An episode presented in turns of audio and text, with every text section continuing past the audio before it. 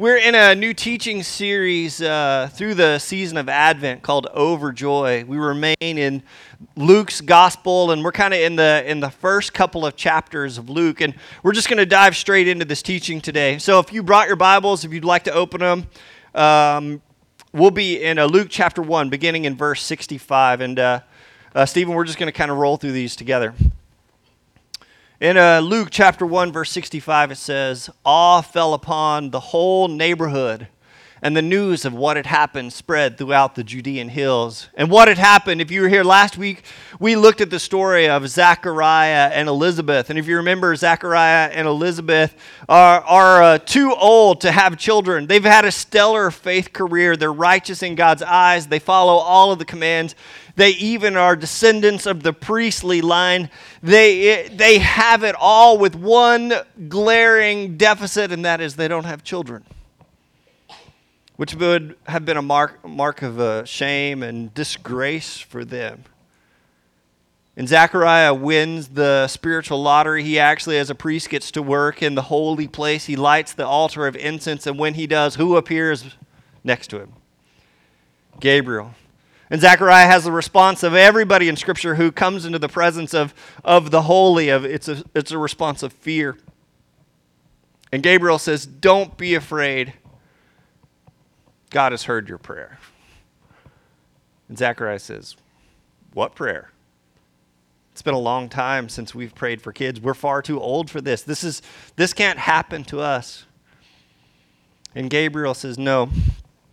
Elizabeth is going to be pregnant you're going to have a son and you're going to name him John. Kind of takes all the fun out of it. Like, you know what I'm saying? Like, they don't get to know, like, uh, they don't even get to pick a name, you know? Like, no, this is what you're going to have. There's no question about it. It's not going to be twins or, or, or triplets, and it's going to be a boy, and you're going to name him John. And Zechariah has this moment of doubt. And Gabriel's kind of no nonsense when it comes to that kind of stuff and says, Oh, you doubt me? You doubt this word will come true. Uh, until it is seen, uh, you're going to lose the ability to speak. And we think probably, too, he also became deaf. Until finally, a child was born to Elizabeth, miracle of miracles. It's the, it's the prequel miracle in Luke. How do we celebrate the, the miraculous birth of a Savior? Well, let's talk about another miraculous birth. Let's put it in place here. Let's set the stage.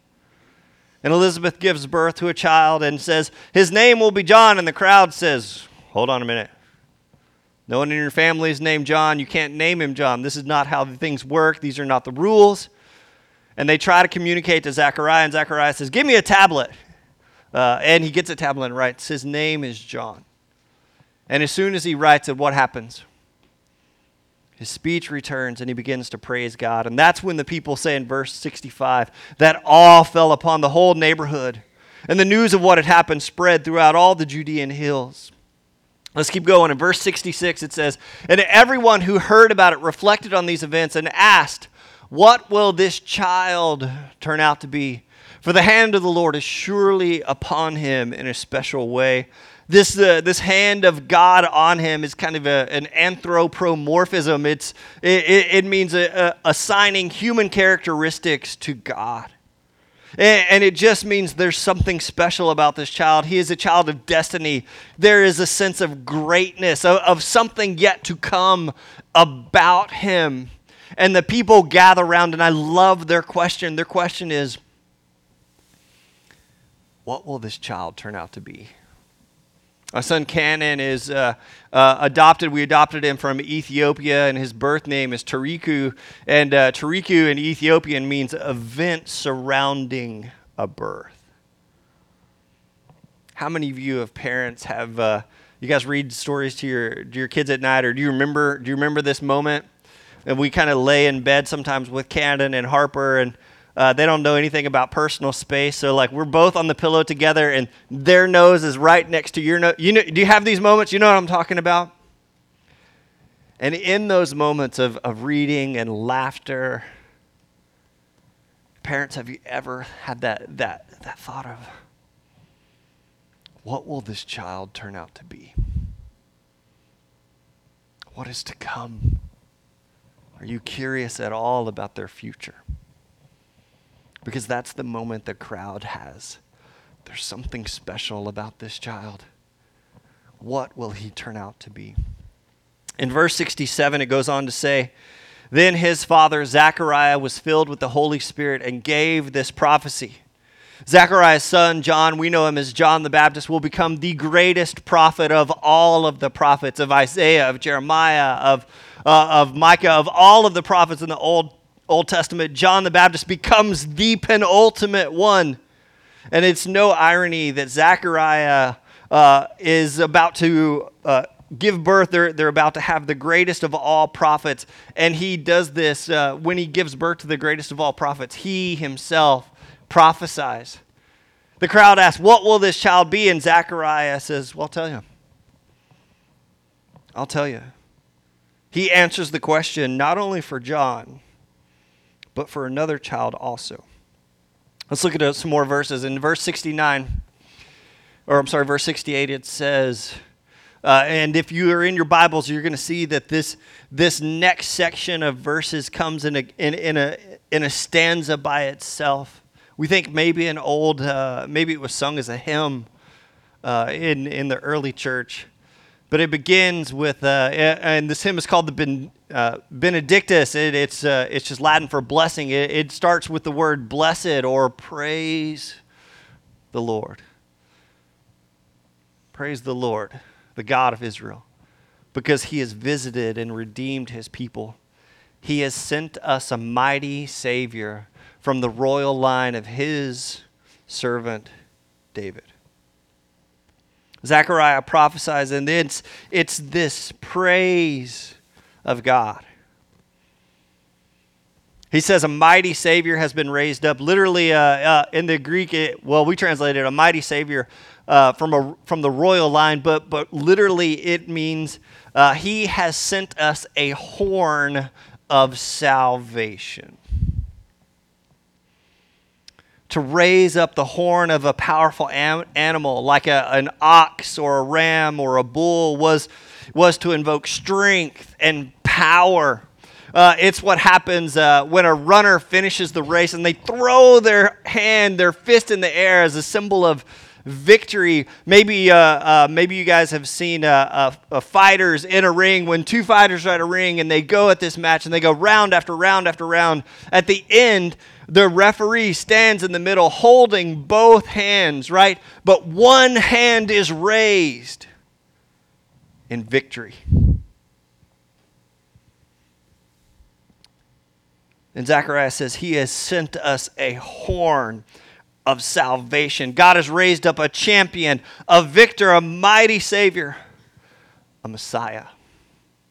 And then he says, if you're paying attention, he says, and this, this mighty Savior will be from the royal line of his servant David. Wait, wait, wait. Who is he prophesying about? If you pay attention, you know that John is not from the line of David, but from the line of Aaron. So if Zechariah is not prophesying about John, the horn of victory, the horn of salvation, who's he prophesying about? It is someone else. Let's look at some more passages together. Let's talk about this, this horn of salvation. Several verses together. In verse 70, he says, Just as he promised through the holy prophets long ago, now we will be saved from our enemies and from all who hate us. He has been merciful to our ancestors by remembering his sacred covenant, the covenant he swore with an oath to our ancestor Abraham. Keep going. We have been rescued from our enemies so we can serve God. What are those next two words? Without fear, in holiness and righteousness, for as long as we live. I love this section. Um, um, it, uh, it, it drips with uh, Old Testament uh, uh, language and, and imagery of covenant and, and Abraham and victory over enemies. It, it drips with, with promise and, and prophecy all wrapped into one. Um, in the, in the um, Chronicles of Narnia, they talk about, uh, uh, I think it's a reference to kind of Old Testament covenant and promise and idea and prophecy and all these things. They use the words uh, old magic. You know what I'm talking about? And so when Zechariah begins to prophesy from these Old Testament words, he's invoking this kind of deep sense of, of what is to come that's deep in the earth. Something that's been around a long time. Are you with me? And twice he says that we will be saved from our enemies. He says we've, we've been rescued from our enemies. If he mentions something twice, it's something maybe we should pay attention to. So, who are the enemies of the Jewish people? Who's Zechariah's enemy? Who's John's enemy?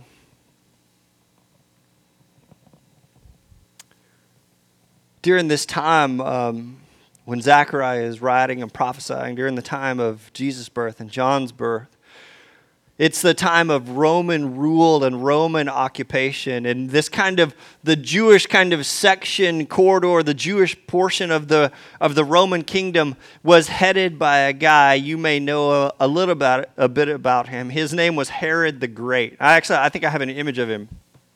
So there's what we think maybe he, he kind of sort of looked like.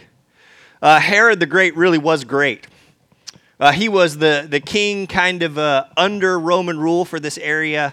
Really unique um, political uh, strategist because he was Jewish, kind of.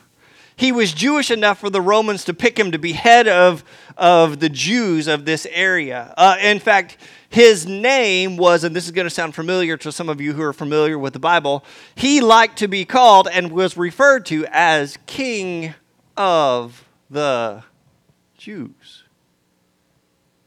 And he was called Herod the Great because of his great building projects. Like this guy built some amazing ports and cities and, and castles. Uh, he uh, was building his entire rule.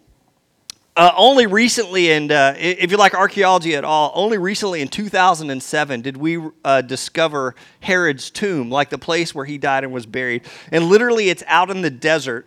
And he uh, built such massive, impressive uh, structures that where his tomb is, is a mountain. And they literally, he literally had workers carry dirt and build a mountain. On top of the mountain, he built a huge castle that he built and on the castle is this kind of like funeral, like um, uh, almost like a mausoleum type thing. The mausoleum on top of the mountain, on top of the, the, the palace that he built, is 80 feet tall. In one of his palaces, uh, uh, Herod the Great had a private theater that could seat 450 people. He had a swimming pool. All right, so like this this is crazy how much power and, and ability this guy had. He had a swimming pool that we have found that was 150 feet wide by 220 feet wide. That's a big pool, right? Like that's long, that's even big by Las Vegas standards. I mean, that's big. But this biggest project was Solomon's temple. So if you know, again, uh, drips with the Old Testament. If you know about Solomon, he built this temple of God in Jerusalem. It was kind of this touching point where God like touched earth, like psh, had the holy place and the and the most holy place. Uh, and the temple itself was gilded in gold and had all of these ornate fixtures. Herod the Great more than doubled the size of Solomon's temple. It was so big and so massive and such an undertaking. Guess what they began to call it? It was no longer the temple of God, but they began to call it Herod's temple. You see why the Jews may not have liked this so much? Herod became this incredible figure, and he was so great in the uh, to work in the Roman Empire because even though he kind of claimed Judaism, he worked for the Romans. And, and so what, what happened is that all of the Jews in that area were honestly and truly subjugated. It wasn't an outright and overt slavery, but they were slaves. The Romans under Herod's rule in this area could come in and do anything. Crucifixion was a pretty common deal. Um, in the in the Roman Empire, uh, maybe you guys know the you guys know the old movie Spartacus. You know this movie. So that actually happened. Like there was a revolt of slaves in Rome, and uh, uh, they fought against the Roman Empire. This happened about 80 years before uh, before the birth of John, before the birth of Christ. And Caesar in Rome, who is kind of Herod the Great's boss, was uh, uh, was so um, how do I put this word? Um, not happy with this slave revolt that he crucified 2,000 slaves and spread them out over a road over 250 miles. And the way you crucify them is they don't come down, they stay up as a constant reminder. And these same kind of ideas, whenever there was a revolt, whenever there was a, uh, even in Jesus' later life, there was a revolt by uh, this guy named um, Judas the Galilean. The Jews rose up and they were going to take back Galilee. And Herod and the rest of the Romans came and put their thumb down. And just outside of Bethlehem, not far, 700 Jews, along with Judas Galilean, were crucified, placed on crosses along the road. Herod the Great was um, great for his building projects, but even more so because of his tyranny. Uh, I literally think that like uh, Hitler, who is in our mind in our day like the worst guy ever, ever. Hitler had a had a picture of Herod the Great on his desk as an idol, because the things that Herod did were were so far worse. Uh, Herod was this paranoid psychopath he murdered two of his own wives. He killed three of his own sons. He had his brother in law, uh, uh, his own brother in law, drowned. I don't know if that was in the big pool, but drowned him.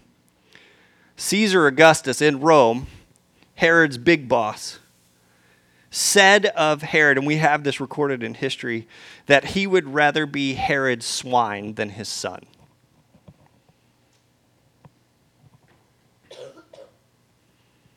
So feared was Herod that no one would mourn his death. Herod had a standing order that when he died, um, large groups of prominent men in throughout Judea were to be murdered and killed on that day, so people would mourn. So,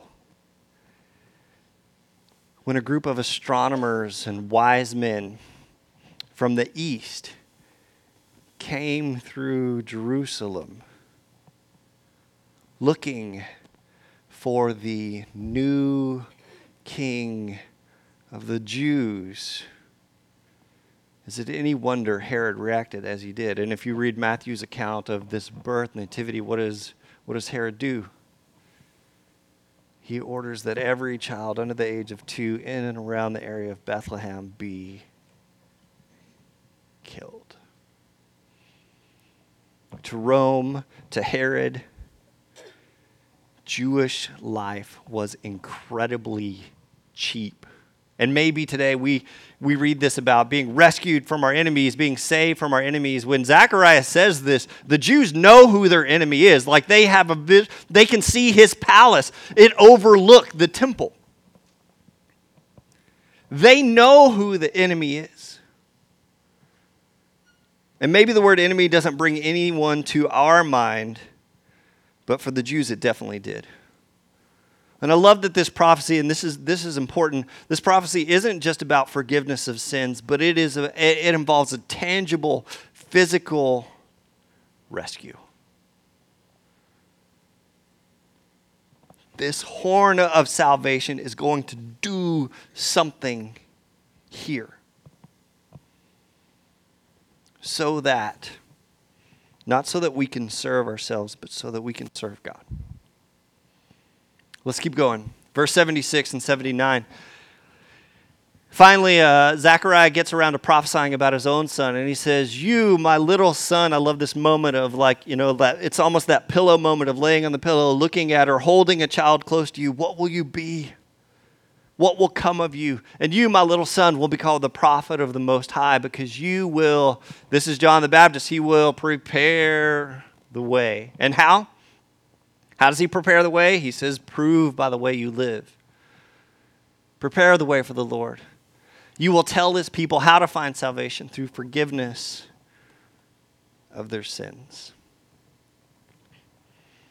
I love that. Uh, John, like us, is stuck somewhere in the middle between promise and salvation, but between its full realization. He prepares us for the ultimate, the finale, the arrival of God, the last great sunrise by offering the forgiveness of sins. John is the preliminary, he's the prequel, he's the pre show, and Jesus will be the ultimate.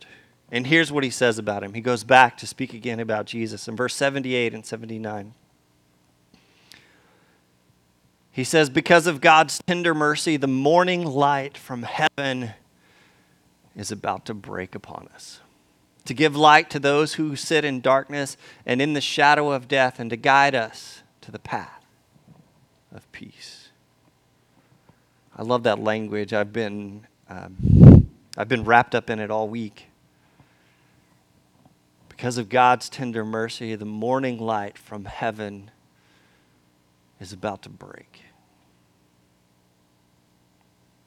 It made me uh, thinking, and I, and I even sent an email out this week to, to any brave people that want to get up early this morning. Uh, no, one, no one replied. Um, I don't know why. Um, so uh, I had this idea, and I just I just kept reading that morning light, morning light, morning light, morning light, and and it just made me think like when was the last time I, I really waited for a sunrise? And so I had this plan. I'm gonna I'm gonna get up early, and I'm gonna go and I'm gonna video the sunrise on Sunday morning. And so I, I called Charles and said, Charles, can I borrow your video camera? And he said, Sunday's no good. It's gonna be cloudy. Um, and so uh, what I present to you is a video from sunrise earlier this week. Go ahead and, and start playing that. It's from here in Franklin. And while that's playing, I just want to I, I, just want to talk about my experience. I, I, really did. My wife can attest. I woke her up this morning. I got up super early.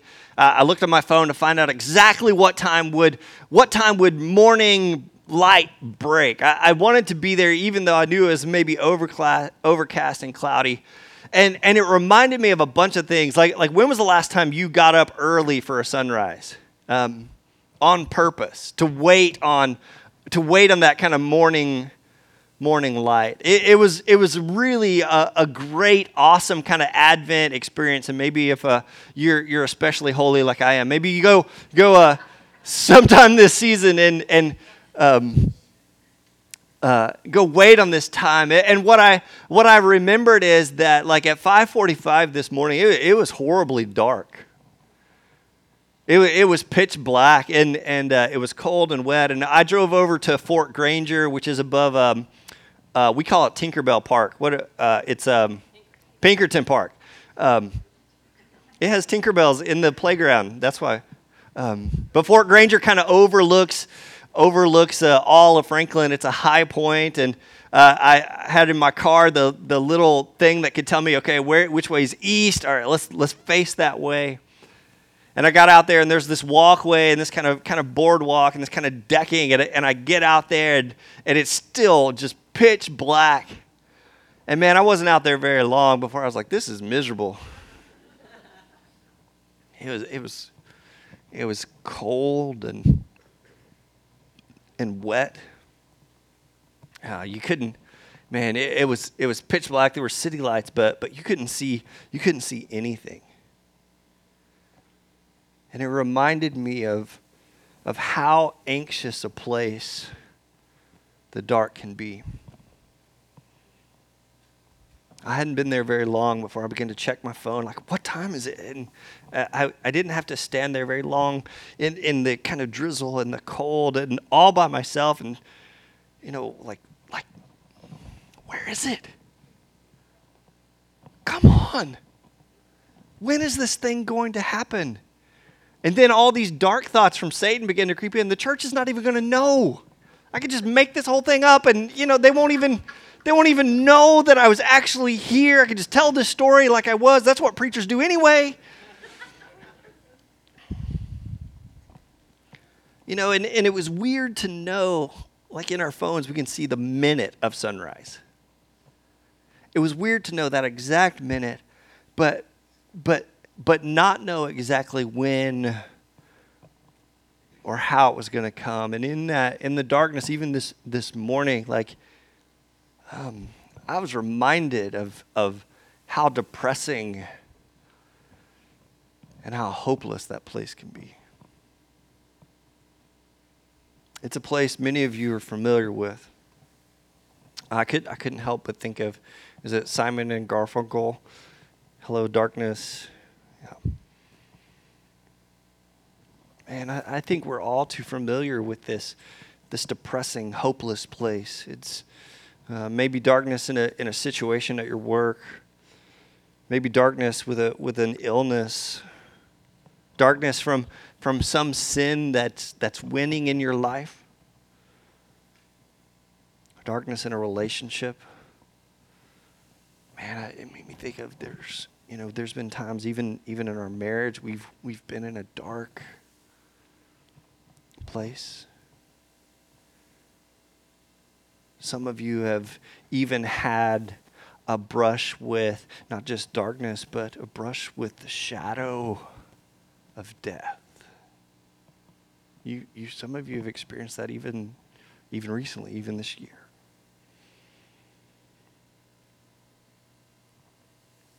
And as I stood there and just kind of, kind of tried to soak in this, this moment, it, it, man, it seemed like it took forever.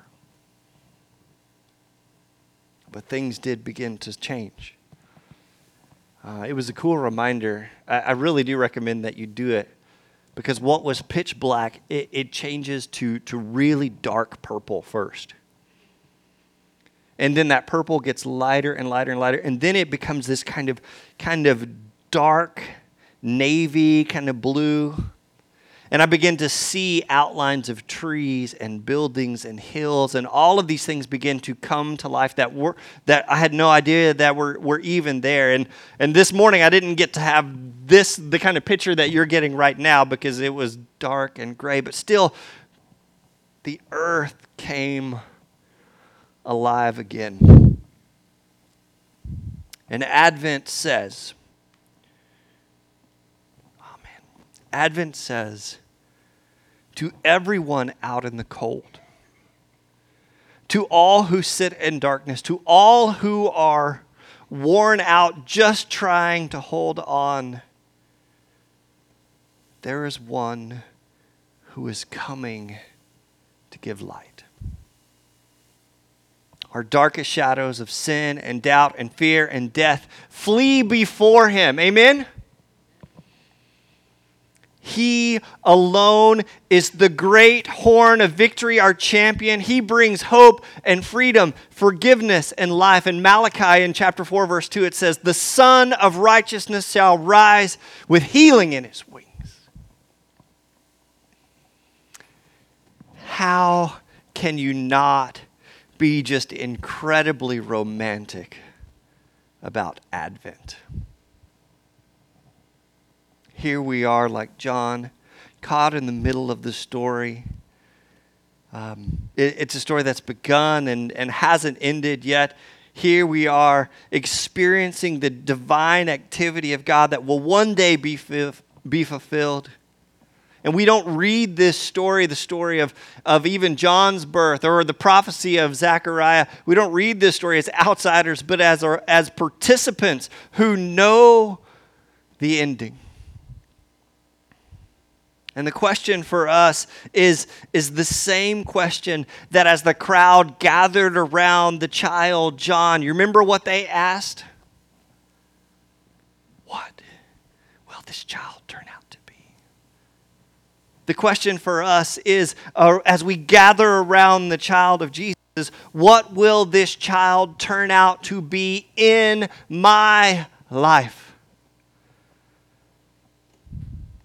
Will this child be for you the horn of victory?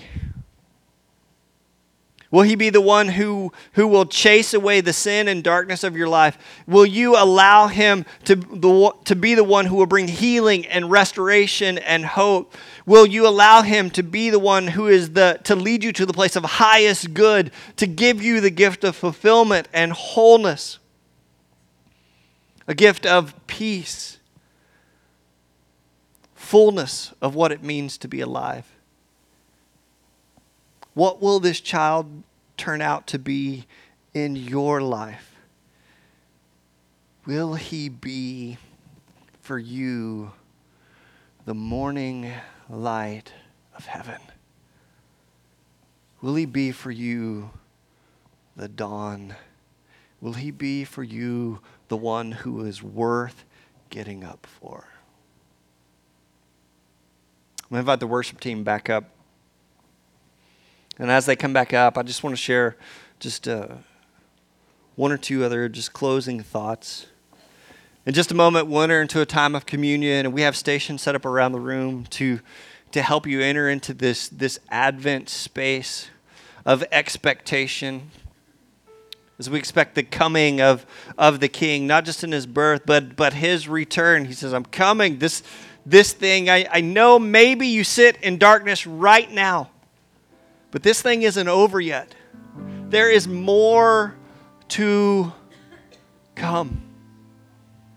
And so, as you take this bread and this cup, may you remember him and his promise a promise that we know will be fulfilled one day. And as we sit and as we wait and as we hope and as we advent, my question to you is do you feel it? like uh, uh, on the on the end of your fingertips like it's just it's it's right there. Do you feel it? Do you sense it you sense that the morning light of heaven is about to break upon you and guide you to a path of peace. All of the fullness of that day you can experience now. Giving your life to Christ, by accepting the forgiveness that, that John offered and Jesus offered, you can begin now, even today, to live as sons and daughters of the horn of victory. Because of that day, we can, because of the day that's going to come, because of the light that we know that's coming, we can face down the darkness. Amen. That you feel the fullness of what God offers this Advent season. I'm going to pray and then I'm going to dismiss you to a time of, of communion. As you take that bread, as you take that cup, ask yourself, what will this child turn out to be to me, for me? What does he mean to me? And if there's a way we can pray for you or serve you, maybe you're ready to give your life to him in baptism, then, then we want to be here for that. And so I'm just going to move to the back, and it's it's not a public place. We're not trying to make a show, but if there's ways we can serve you, maybe you are in the shadow of death, maybe you're in that dark place and could use some light of Christ, to, could could use some encouragement. Then we're here for you. We're here to embody that light for you. So let us pray together. Father God, we come before you. I thank you so much for your word. God, I pray that you fill us with that, that sense of anticipation. So many of us walk through this place knowing and feeling that, that something is missing and something is just not quite right. And, and we, we have this longing that, that sometimes we fill with all the wrong kind of things. And so, Father God, let us turn to you this morning. Let us wait for you like the dawn. Let us look with fullness of expectation at the coming of your Son, Jesus.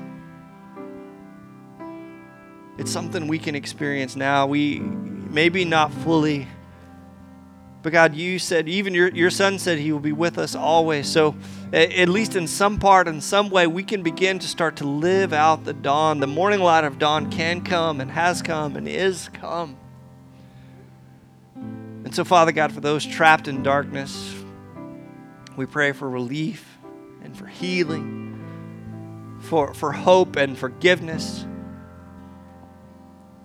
May you win a great victory in their life.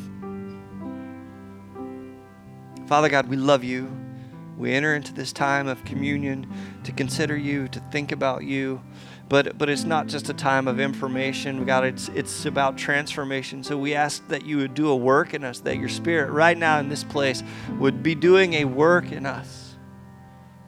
As we lean forward, as we lean into the moment of your return.